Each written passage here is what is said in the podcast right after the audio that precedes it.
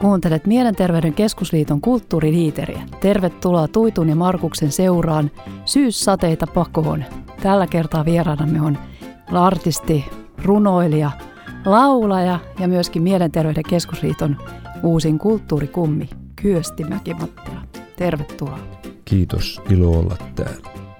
Me ollaan täällä pitkin kesää katseltu Martti Innasen hienoja taideteoksia ja tänään ollaan ripustettu tänne ehkä suakin hieman niin kuin lähellä oleva teos, Tango laulaja nimeltään, minkä Innanen on maalannut silloin jo 86 vuonna. Jos hieman kuvailu tulkkaisitte meidän kuuntelijoille tätä teosta. No mukava olla mukana taas kerran pohtimassa huuhaa Innasen äh, syvällistä tuotantoa. Äh, tango laulaja teos tosiaankin, niin kuin sä sanoit, 86 tehty, ehkä niin kuin kiteyttää semmoisen tietynlaisen hillityn, charmikkaan tunnelman, joka tangoon kuuluu. Siihen kuuluu myöskin sellainen ei liian intohimoinen meininki, vaan se, se, se tyyli on, on tärkeä.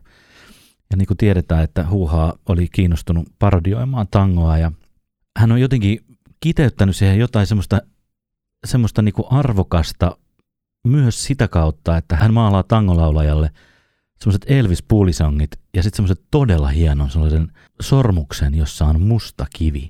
Ja mä jäin miettimään sitä aikakautta 85, 86. Mä muistaakseni 85 taisi olla ensimmäiset Seinäjoen tangomarkkinat, jolloin alkoi tavallaan semmoinen niinku uusi buumi, joka tota, toi mukanaan semmoisen niinku uudenlaisen elementin siihen tangoon.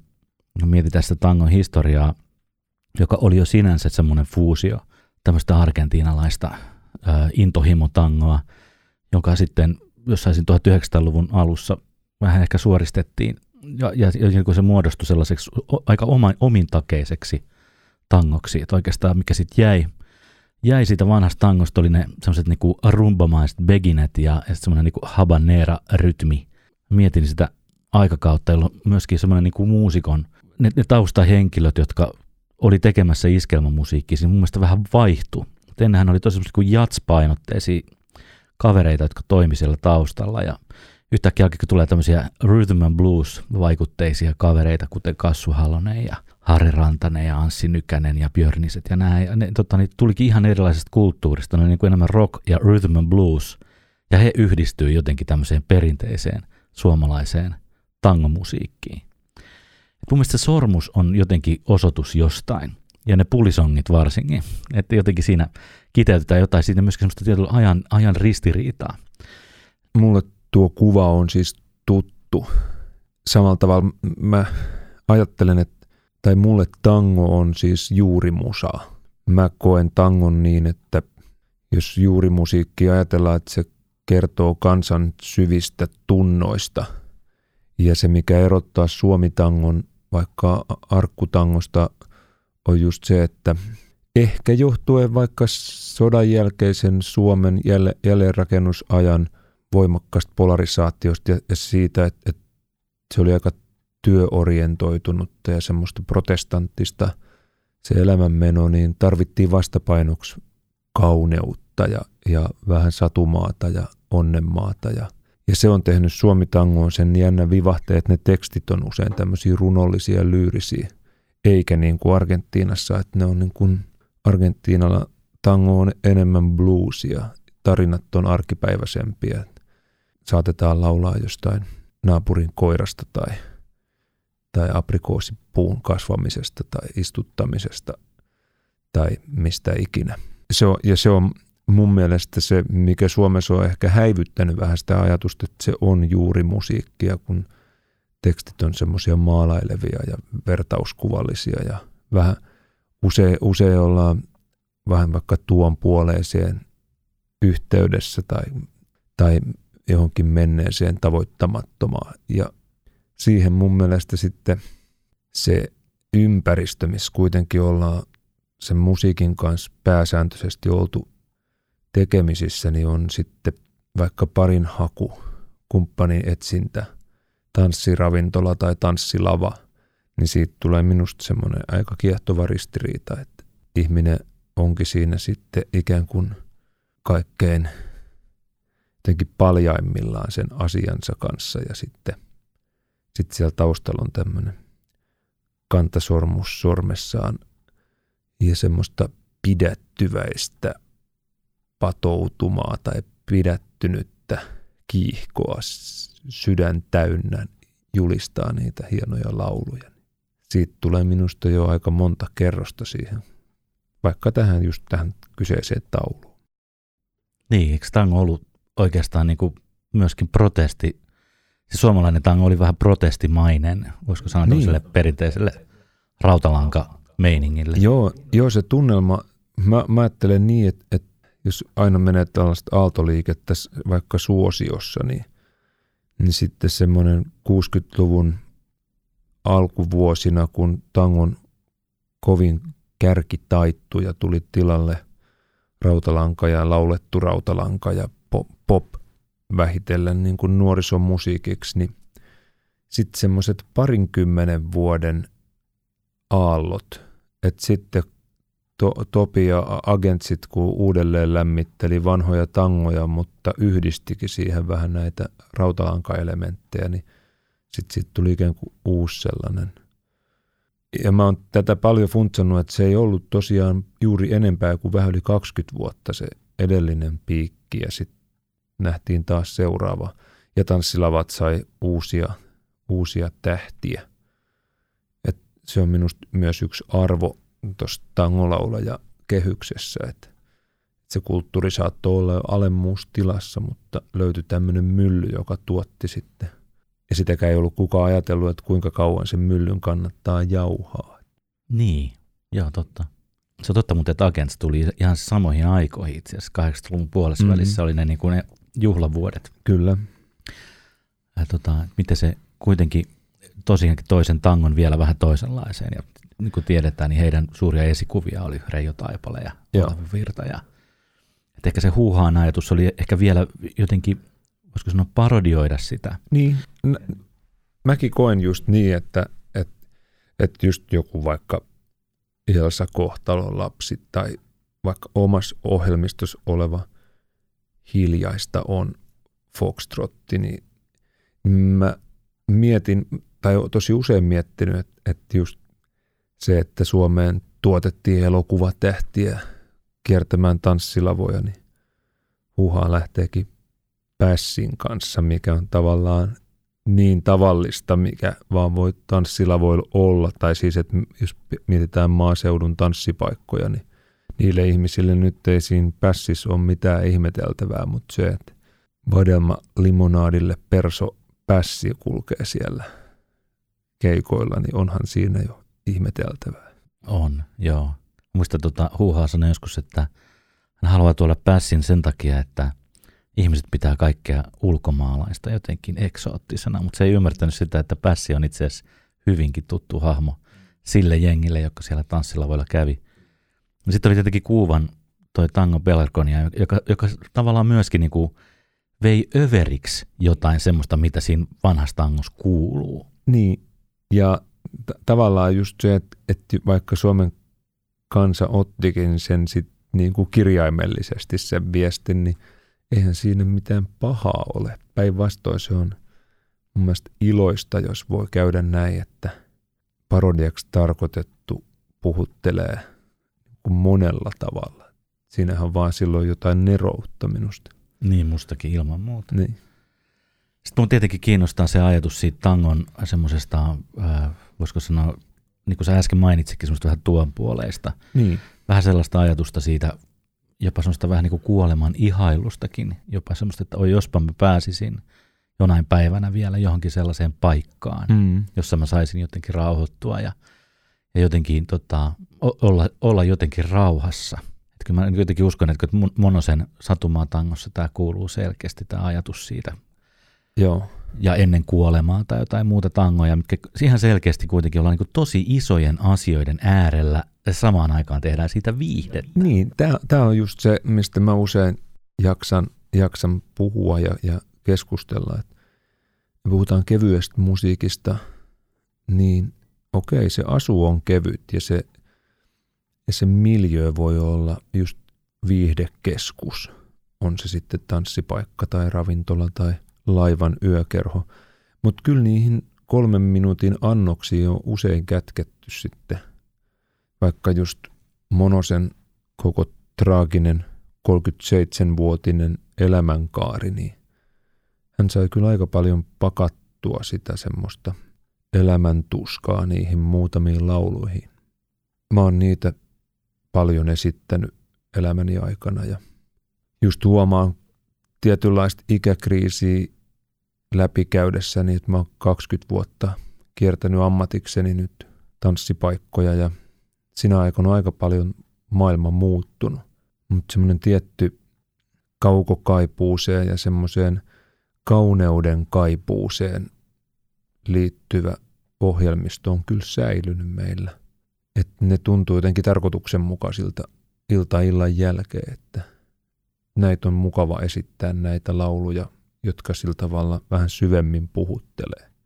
Niin kuin sä sanoit aluksi, että, että sä näet tangon juurimusiikkina, niin mm. niin eikö tuo aika tyypillinen juurimusiikin piirre? Niin. Että niissä puhutaan niin kuin aika, aika kovista kohtaloista. Kyllä. Missä voi olla murhamiehiä ja, ja tota niin, traagisia onnettomuuksia ja kuoleman, kuoleman niin kuin haju jotenkin on mukana. Mm. Mutta se tapa, miten se esitetään, varsinkin tangossa sillä aika hillitysti. Kyllä. Niin tota, siinä on ehkä se kontrasti, mikä siitä tekee niin viehättävää. Se kontrasti ja sitten se, se niin kuin tavallaan pakottamaton kyky nähdä kauneutta myös semmoisissa raadollisissa elämän välttämättömyyksissä, mitä jokaisen tielle tulee. Oma kuolema tai läheisen kuolema tai tämmöiset asiat, niin niiden semmoinen hellävarainen esittely on minusta se, mikä tässä kohtaa tekee tällaisesta viihteestä ja sekulaarimusiikista minusta taidetta siinä mielessä, että, että sen merkitys on erittäin syvä ja paljon muutakin kuin vaan se, se pinta ja muoto, mikä esitellään vain siinä kolmes minuutissa. Aivan juuri näin. Tästä olisi hirveän kiinnostava jatkaa lisää siitä, että minkälainen merkitys musiikilla voi olla tunnekokemusten avaamisessa. Onko sulla kyösti omasta elämästä jotakin sellaista, jota sä haluaisit jakaa, jossa musiikki on kannatellut esimerkiksi vaikeiden tilanteiden yli? Kyllä mun on ihan helppo. Mielessä on montakin tilannetta omasta elämästä. Ja mulla on ollut se tapa ihan pikkupojasta asti. Ensimmäisillä kesätyörahoilla ostin mankkarin. Silloin siinä oli tärkeä ominaisuus. Siinä oli rek-toiminto, eli sit saattoi C-kasetille äänittää radiosta omia lempikappaleitani kyllä mulle on toiminut jo ihan silloin kouluvuosina tsempparina ja semmoisena lohtuna lempilaulut. Ja muistaa esimerkiksi vielä lukioikäisenä, niin mä äänitin kasetin täyteen samaa kappaletta 90 minuutin TDK ja kuuntelin sitä korvalappustereoilla. Eli vaivui tietynlaiseen semmoiseen tilaan päästä päästäkseni just vaikka muistan sen ihan hyvin, asuimme pienessä kerrostalokämpässä koko viishenkinen perhe ja, ja kävin lukiota, niin koko sen bussimatkan aina kuuntelin korvalappustereoilla ja ikään kuin virityin siihen koulupäivän haasteisiin. Et se on ollut mulle kyllä hyvin merkittävä kanava. Joo, joo ihan samoin samoin mulle. Ja, että oikeastaan se ajatus siitä, että, että on ollut niin paljon sellaisia asioita ja tunteita, joita me kaikki tiedetään. Että vaikka mä nyt sanoisin tuhat sanaa sulle, niin mä en pysty ihan tarkalleen vielä kertoa niitä, miltä musta tuntuu. Mutta sanomatta sanaakaan tuommoisella improvisaatiolla pianolla, mikä tässä nyt voisi esimerkiksi olla, niin mä väitän, että sä tajuut ihan täysin, mikä se mun tunne on.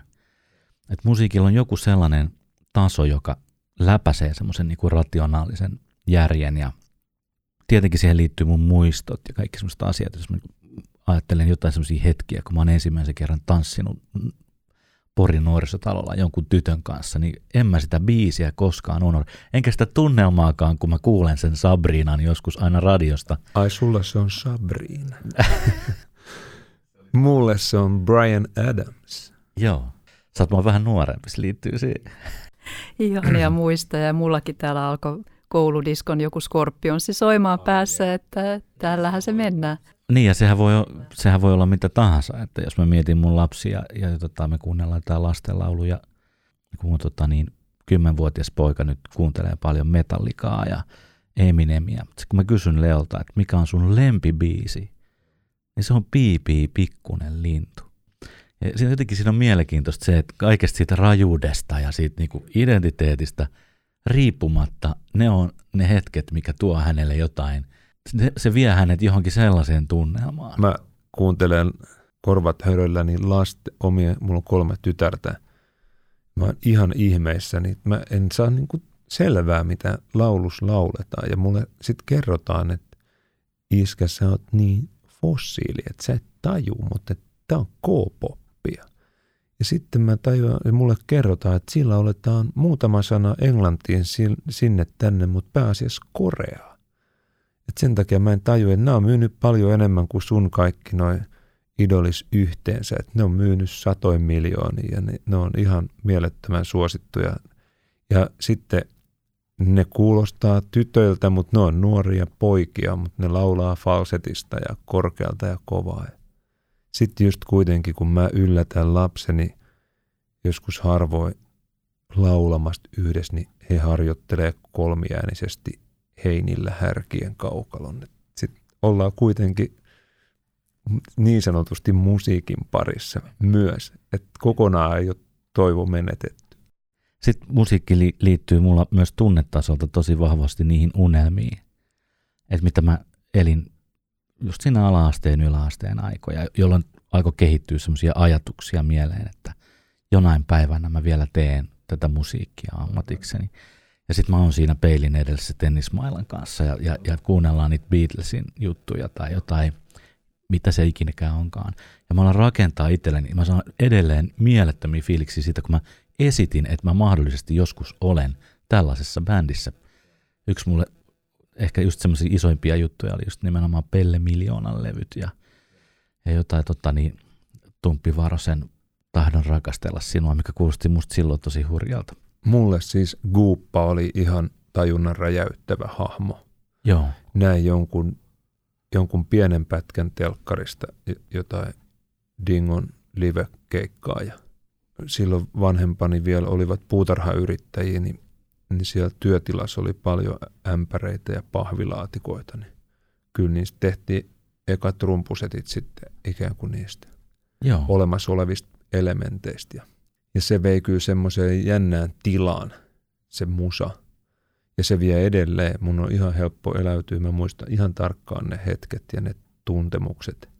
Ja sitten samoin kuin nyt on la, omien lasteni kanssa keskusteluasiasta, että, että jos multa kysyttiin, mä löysin jonkun tämmöisen vanhan ystäväni kirjan, mihin täytettiin näitä omia, omia haaveita esimerkiksi, niin, niin kyllä mä oon kirjoittanut johonkin siskoni ystäväni kirjaa, että, että minusta tulee isona rock, R-O-K-C, rock-muusikko.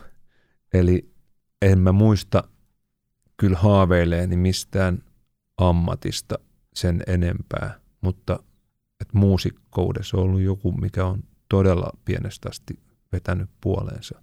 Ja just varmasti sen niin kuin, se on ollut se syy siihen, että, että jo ihan lapsena on kokenut tosi voimakkaita positiivisia tuntemuksia sen musiikin ansiosta. Että se on jotenkin puhutellut eri tavalla kuin vaikka, vaikka mä oon aina ollut innokas penkkiurheilija, niin, niin urheilusuoritukset ei ole elähdyttänyt niin paljon kuin vaikka joku hieno, hieno laulun kuuleminen tai kokeminen. Ja musiikissa on nykyään niin helppo olla hyvä. Paljon helpompi kuin ennen. Että se on totta. Sä saat tehtyä tosi laadukasta tuommoista elektronista musaa aika kotikonstein ja ilman minkäännäköistä Joo. edes soitin, soittimenkaan hallintaa. Mun mielestä se on jotenkin hieno juttu. Kyllä. Se kynnys on tietyllä tavalla madaltunut. Joo, että et se luovuus alkaa olla siinä se keskiös, että osaat sä tehdä biisin vai et. Niin. Ei niinkään se, että miten sä se sinne tuotat. Mä mietin, että kun silloin kun mä opiskelin musiikkiterapiaa, niin tuolla Sibelius Akatemia koulutuskeskuksessa ja siellä harjoiteltiin soittamaan pianoa vanttuut kädessä. Että se jotenkin, että sit poistettiin kaikki ne elementit siitä osaamisesta ja keskityttiin siihen tunteeseen ja siihen kommunikaatioon, sanoa näin. Joo. Se tuotti mulle suuria haasteita, koska mä olin ajatellut musiikkia hyvin ammatillisesti. Joo. Ja ehkä mun niinku ajatus musiikista alkoi pikkuhiljaa olla semmoista niinku aika analyyttistä. Niin. Ja se vähän ehkä häiritsi. Mä ehkä vähän, näin vanhemmalla iällä mä oon alkanut löytämään toisenlaisen tavan kuunnella musaa. Tämä on just minkä mä oon huomannut, että, että lapsillani on kännykässä joku sovellus, jonka kanssa he pystyy tekemään niin, että mä oon ihan puulla päähän lyöty, että vanha esimerkki, että mä leikin puupalikoilla ton ikäisenä. Ja te teette tällaista tässä niin kuin samalla, kun te teette läksyjä ja syötte välipalaa, niin te värkkäätte tuommoisia demoja tuossa. Joo. Sitten on itse aivan, että okei, että tämän verran maailma on 30 vuodessa muuttunut. Joo. Se on muuttunut aika paljon. Tosi paljon. Ja, ja monessa kohtaa hyvään suuntaan. Ja se on myös yksi asia, mitä mä oon paljon tämän musiik- musiikissa, ja musiik- vaikka, vaikka on oma, oma musiikkimaku, niin voisi antaa ymmärtää, että on niin kuin arvoiltaan jotenkin konservatiivinen, niin se, että se estetiikka on mieluisaa sieltä menneessä ajassa, niin mä en välttämättä kyllä haikaile menneeseen. Mä oon paljon jutellut ikäihmisten kanssa tästä samasta asiasta, että ei he sieltä menneestä välttämättä kaipaa juuri mitään muuta kuin, tai ole ottanut mukansa kuin ne laulut ja niiden laulujen muistot. Että se on muuten ollut aika ankaraa ja, ja semmoista pelkistettyä arkea. Joo, kyllä. Mutta tulee vielä yksi semmoinen tunnetaso musiikista mieleen, että kun on kokenut ensimmäisen kerran sen, että on soittanut jonkun kanssa yhdessä. Ja sitten kun yhtäkkiä sä huomaat, että nyt tämä muuten menee aika nappiin, tai jotenkin, että nyt me ollaan jotenkin hetkellisesti tässä ajassa me sulauduttiin yhteen. Joo. Niin se, se tunnehan on tosi tota niin, semmoinen niin korjaava, tai voisiko sanoa tukea antava. Joo. Että mä pystyn olemaan jonkun kanssa sellaisessa yhteydessä, Hmm. missä me selkeästi kuullaan toisiamme, ollaan samassa aikaa, voidaan jopa reagoida, mitä tehdään Joo. sen musan kautta, vastata toisillemme. Niin se on ihan mieletön fiilis. Mulla on ihan lähihistoriasta tämmöinen esimerkki, että mulla on kuusmiehinen kokoonpano lavalla. Ja mä olin itse päättänyt, että mä järjestän illan, tans, tanssi-illan kotilavalla. Ja sitten koronan ansiosta, niin mulla on yhtäkkiä se tilanne, että yksi vakkari kokoonpanon jäsenistä on pystyssä. Ja meillä on seuraavana päivänä keikka, jota mä en halua perua. Sitten viishenkisessä bändissä on neljä tuuraa. Sitten se ilta menee ihan putkeen. Mulla on tietysti hyvät nuotit ja, ja, ja kaikkein kovimmat jampat, jotka Suomessa oli vapaana, niin pääsi tulemaan. Ja ei me tietenkään ehditty mitenkään sitä ohjelmistoa käydä läpi ennen iltaa. Et voitiin vaan luottaa siihen, että kaikkien musikaalisuus ja nuotinlukutaito on riittävällä tasolla, mutta he kaikki ikään kuin ylitti itsensä. Joo. Niin mä huomasin monta kertaa illan aikana, että, että tämä on ihan mieletöntä. Että tämä on ihan jotain käsittämätöntä, miltä tämä musta itse tällä hetkellä tuntuu. Että se, se, mitä yhdessä kaikki samaan aikaan tuottaa, niin se luo semmoisen energian, että siellä on ihmiset aivan haavi auki, että mitä tapahtuu. Koska heille tietenkin kerroin sen, mikä tilanne meillä on, että ollaan tämmöisellä All Stars-kokoonpanoa nyt liikkeellä. Ja siellä on paljon tuttuja, jotka tuntee meidän ohjelmistoa ja tietää, miltä ne niin kuin normaalisti kuulostaa. Ja, ja sitten kaikki on aivan siitä energiasta niin kuin lumoutuneina. Se on kyllä jotain semmoista, mitä se olisi kaikkien pääsevä joskus kokemaan. Myös niin kuin tekijänä. Joo. Ja mä oon paljon miettinyt sitä, että mä tiedän ihmisiä, jotka on aika ihmisinä, niin kuin aikuisiällä vasta lähtenyt vaikka musiikin pariin. Niin sitä mä kyllä vahvasti kaikille suosittelen. Että Joo. se on kyllä antoisa maailma, eikä, eikä se edellytä mitään virtuositeettia, että etteikö voisi löytää itseään yhtäkkiä esiintymislavalta. Joo, ei se ole tai- taitoasia, vaan se on jotain ihan muuta. Se on jotain ihan muuta ja semmoinen niin kuin, mä esimerkiksi olen ymmärtänyt, että no ehkä ukulele oli pari vuotta sitten vielä suositumpi juttu kuin tänään, mutta mä näin hiljattain yhden vanhan muusikon, joka oli jo ajatellut, että hänen on niin kuin soitot soitettu. Niin annapas olla, heillä on nykyään ukulele orkesteri. He kokoontuu viikoittain. Tällainen isohko äijäporukka, joilla on kaikilla jonkinlainen muusikkotausta, mutta ei välttämättä. Ja sitten he tekee isoja ukulele numeroita ja nauttii musiikista ja tekevät keikkoja myös. Joo. Niin siinä on mun mielestä esimerkki, että se kynnys voi oikeasti olla tosi matala ja silti voi olla hienoja keikkoja ja sitä yhdessä tekemisen vahvaa kokemusta. Jotenkin nousee tuosta mieleen just se, että musiikki antaa mahdollisuuden kohtaamiseen. Ja se kohtaaminen on sellainen asia, jonka äärellä voitaisiin nyt mennä vielä vähän eteenpäin. Ja mä oon kyösti kuullut, että sä oot tehnyt aikamoista muutakin työtä kuin musiikin parissa, eli olet ollut ilmeisesti vankilassakin töissä ja kohdannut erilaisia ihmisiä ja olisi kauhean kiva kuulla, että mistä sun mielestä syntyy hyvä kohtaaminen ihmisten välillä? Jos mietin omaa työhistoriaa ennen keikkamuusikkoutta, niin merkittävimmät kohtaamiset on ollut vanhustyössä. Eli mä lukioikäisestä alkaen olin Turun ukkokodissa kesätalkkarina ja, ja sie, siellä mun syntyi tosi monta semmoista niin kuin pitkään jatkunutta ihmissuhdetta. Ja ne oli varmasti yksi ihan keskeinen syy, miksi mä sitten kesä, kesän jälkeen halusin sinne uudestaan töihin. Ja se oli mulle kyllä ihan jotain muuta kuin pelkkä kesätyö.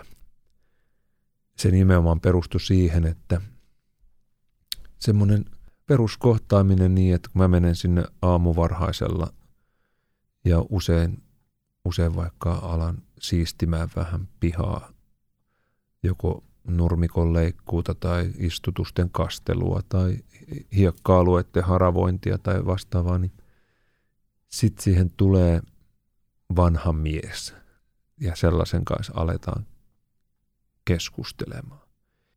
Se, että oliko tällainen vanha mies esimerkiksi tehnyt elämäuransa vaikka raudottajana tai vai oliko eläkkeellä oleva läänin rovasti, niin sillä ei ollut mitään merkitystä. Että kun hän siinä verskoissaan ja aamu tohveleissaan tuli jutulle, niin se opetti mulle tosi nuorena jo semmoisen, että, että se miten sut kohdataan tai miten se sun, sun tavallaan sun tekeminen ja sun, sun oleminen huomataan ja miten sä huomaat sen toisen ihmisen, niin se ei vaadi mitään sen kummempia kehyksiä. Et se voi tapahtua ihan siinä niin kuin molemmat aika paljaina siinä tilanteessa. Niin kuin vilpittömästi vaan halutaan vaihtaa kuulumiset ilman, että siinä on kummallakaan mitään odotuksia tai, tai tavoitteita.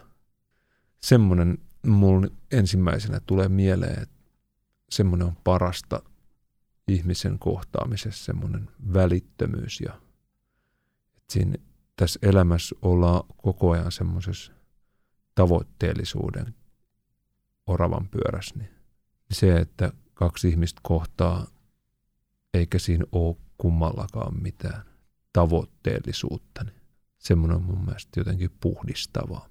Ihan, ihan samoilla linjoilla ja mun mielestä se oli tosi tärkeä pointti mun mielestä toi tavoitteellisuuden niin kuin jotenkin minimoiminen siinä kohtaamisessa. Että se kohtaaminen voi olla hyväksyvä just semmoisena, kun sä siinä tilanteessa olet, ilman mitään selkeät päämäärää. Joo. Niin tota, musiikissahan on paljon tämmöisiä elementtejä kanssa. Kyllä. Tota niin, kaksoittaja mistä tahansa yhteiskuntaluokasta tai uskonnosta tai poliittisesta suuntautumisestaan tai mitä tahansa on tyttö tai poika, niin voidaan luoda tosi vahva kohtaaminen. Kyllä.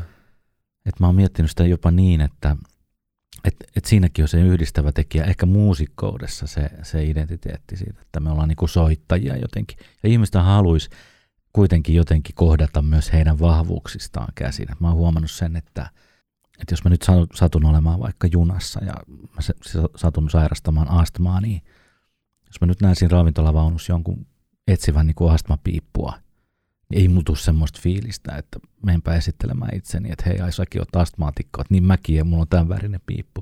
Mutta jos mä näen, että hänellä on kitara selässä, vaikka, vaikka en tietäisi, mä voisin ihan hyvin kysyä ventovieralta ihmiseltä, että hei, mikäs tota, kirves sulla siellä, onko siellä Gibsonia vai Fenderia siellä laukussa, että mm. mäkin on soittaja, tunnet sä sitä, tunnet sä tätä. Ja se semmoinen niin jonkun sellaisen niin yhteyden rakentaminen, jotenkin sellaisen niin yhteisen niin kuin samankaltaisuudenkin kautta mm. jotenkin rakentaa. Toi ikäviesti on vielä kivempi, kuin tavallaan siinä te ette olisi niin samaa ikäryhmää ja silti te voitte kohdata. Viime viikolla oltiin Tukholmassa päivät tai niin laivaristeilykeikalla ja se oli tämmöinen oikea risteily, että laiva oli muutaman tunnin Tukholmassa. Mä sitten kävelin siellä ja yllättäen siellä oli aika paljonkin katusoittajia pitkin poikin Drottningsgata, niin, niin yksi kohtaaminen oli tällainen, että sattui soittamaan tuttua klassikko kansainvälistä standardia ja sopivasta sävellajista, niin mä menin hetkeksi aikaa siihen laulamaan mukaan. Heitin sitten muutaman kolikon. Meillä oli tällainen just tämmöinen universaali kohtaaminen. Että ei me esittäydytty eikä en mä jäänyt siihen sen enempää juttelemaan. Mutta laulaa kajauti siinä hetken aikaa niin, että meidät kyllä huomattiin. Kuulostaa hauskalta. Sitten mä mietin tota sun runoilija minää, että sähän aika sillä tavoin omista yksityisistä hetkistä myöskin oot runojen kautta tuonut semmoista herkkyyttä, mikä mun mielestä antaa myös mahdollisuuden kohdata sut ihan eri tavalla. Ja siitä niin mä voisin lukea yhden sun runon, jos sopii. Sopii. Eli tässä sun kirjassa Valoina toisillemme, mikä on tuosta 2019 vuonna ilmestyneestä neljännestä runokokoelmasta, niin löytyy mun mielestä aivan ihana runo. Mä tähän heti pysähdyin, kun mä tämän kirjan sain käteeni. Runon nimi on Lohtu. Ei, ei taivas ole koskaan ihan pimeä. Joskus vain pilven karheikot kasaantuvat juuri sinun ja taivaan väliin. Mutta siellä se on aina, valojansa täynnä, lamppuja, roihuja ja liekkejä, vähän niin kuin sauna lyhty, jonka toit pihan poikki aittani oven suuhun. Ja minä tunsin lamppuöljyn tuoksussa sateenkaaren kaikki värit. Kuulin ainoan valon. Päivän valjettua, öljyn loputtua – me olemme vieläkin se pihanurmeen painunut, lyhdyn rengas, yhtä katoava ja totta. Musta tässä oli ihana se semmoinen hetkellinen ja se semmoinen niinku, jotain semmoista sä tavoitat vaikutelmia, jonka sä jaat todella koskettavalla tavalla muillekin. Ja toi tuommoinen lohdun tuominen ja valon tuominen on aika monessa sun teoksessa läsnä. Sä haluat jakaa jotakin meille muillekin mä oon lähdössä mukaan yhteen TV-tuotantoon ja siinä oli tämmöinen ennakkohaastattelu, missä kysyttiin, että mikä on rohkeinta, mitä mä oon tehnyt, niin mä vastasin siihen jotenkin niin, että se, että mä avaan itseni yleisölle parisataa kertaa vuodessa, se on mun mielestä rohkeeta. Ja se on myös asia, mihin mä ihmisiä kannustan, että mä luin semmoisen hienon sanan jostain artikkelista kuin ostrakismi. Eli sellainen kokemus, että ei, ei tule huomatuksi, niin se näkyy aivoissa samassa kohtaa kuin kipu. Niin mä ajattelen sitten heti sen vastakohtaa, että tulla huomatuksi, niin jos se näkyisi sitten aivoissa samassa kohtaa kuin mielihyvän tunne. Pienillä sanoilla – joko kirjoitetuilla tai ääneen sanotuilla, niin niillä voi tehdä valtavasti hyvää ilman, että se vaatii sen kummempaa tuottamista tai, tai taloudellista vakautta. Et siinä on mun mielestä semmoinen mahdollisuus, mitä me ei kauheasti käytetä ja mikä meillä kaikilla on koko ajan. Sen takia mä teen sitä itse. Joo, sehän vaatii tosiaan niin kuin se, että ollaan herkkyyden äärellä, niin se vaatii rohkeutta. Ja samalla se on ihan mieletön voima. Niin. Mä koen sen niin, että se, se on semmoinen asia, mitä voi myös harjoitella, missä voi kehittyä. Että ei se ole mulle mitenkään, taas mä tuon omat lapseni tähän, huomaa, että he on mun mielessä aika paljon, mutta, mutta kaikille lapsille niin esimerkiksi esiintyminen ei ole mitenkään itsestäänselvyys. Mä koitan heitä muistuttaa silloin tällöin aina, että, että mäkin on se ujo maalaispoika, joka on vaan sitten toistojen myötä tottunut siihen ja osaa käsitellä sen sitten, että nykyään suorastaan nauttii esiintymisestä, eikä sitten ne kielteiset tunteet saa oikeastaan juuri koskaan minkäänlaista roolia. Että, siitä tulee semmoinen positiivinen kierre. Tässä välissä olisikin kiva kuulla sun itse lukemana joku näistä sun ihan turuksi kirjoitetuista runoista. Saataisiko me pieni runonäyte tähän väliin? Kyllä, kyllä saadaan. Mä jotenkin innostuin tuosta tangolaulaja taulusta. Se on tietysti itselle – itselle semmoinen tuttu maailma ja siitä on tullut tehtyä niin sanotusti empiirisiä runoja. Sen kerran. Sen kerran, kun mä avasin suuren tankolaulukirja, niin en mä ollut päässyt edes sin Aavanmeren toispuolella, kun mä jo rupesin muistelemaan, että millaista se tällä puolella onka. Sitten mä muistin kohta sen yhden ehtoon, kun sä naisten tunnil tulit määrätietoisesti ottamaan omas. Tanko kun rupes soimaan, niin puheesorina lakkas, ihan niin kuin valokki hiuka himmeni ja Helsinkis tullut orkesteri pisti parastas. Sen kerran, kun mä meinasin sanoa jottai, niin huomasin sun tanssiva silmäkki. Ja me jatkettiin vaan simmottos, värssy loppuu saak, herkästi ja rauhallisesti, sanattomasti ja lähekkäin. Sitten mä muistan aina sen yhden ihmeellisen kerran, kun soitto lakas ja tanssiki. Mut sali ja kaik muu siinä ympärillä jatkovan pyörimistä. Mä en nähnyt muutko sun maalatun suus.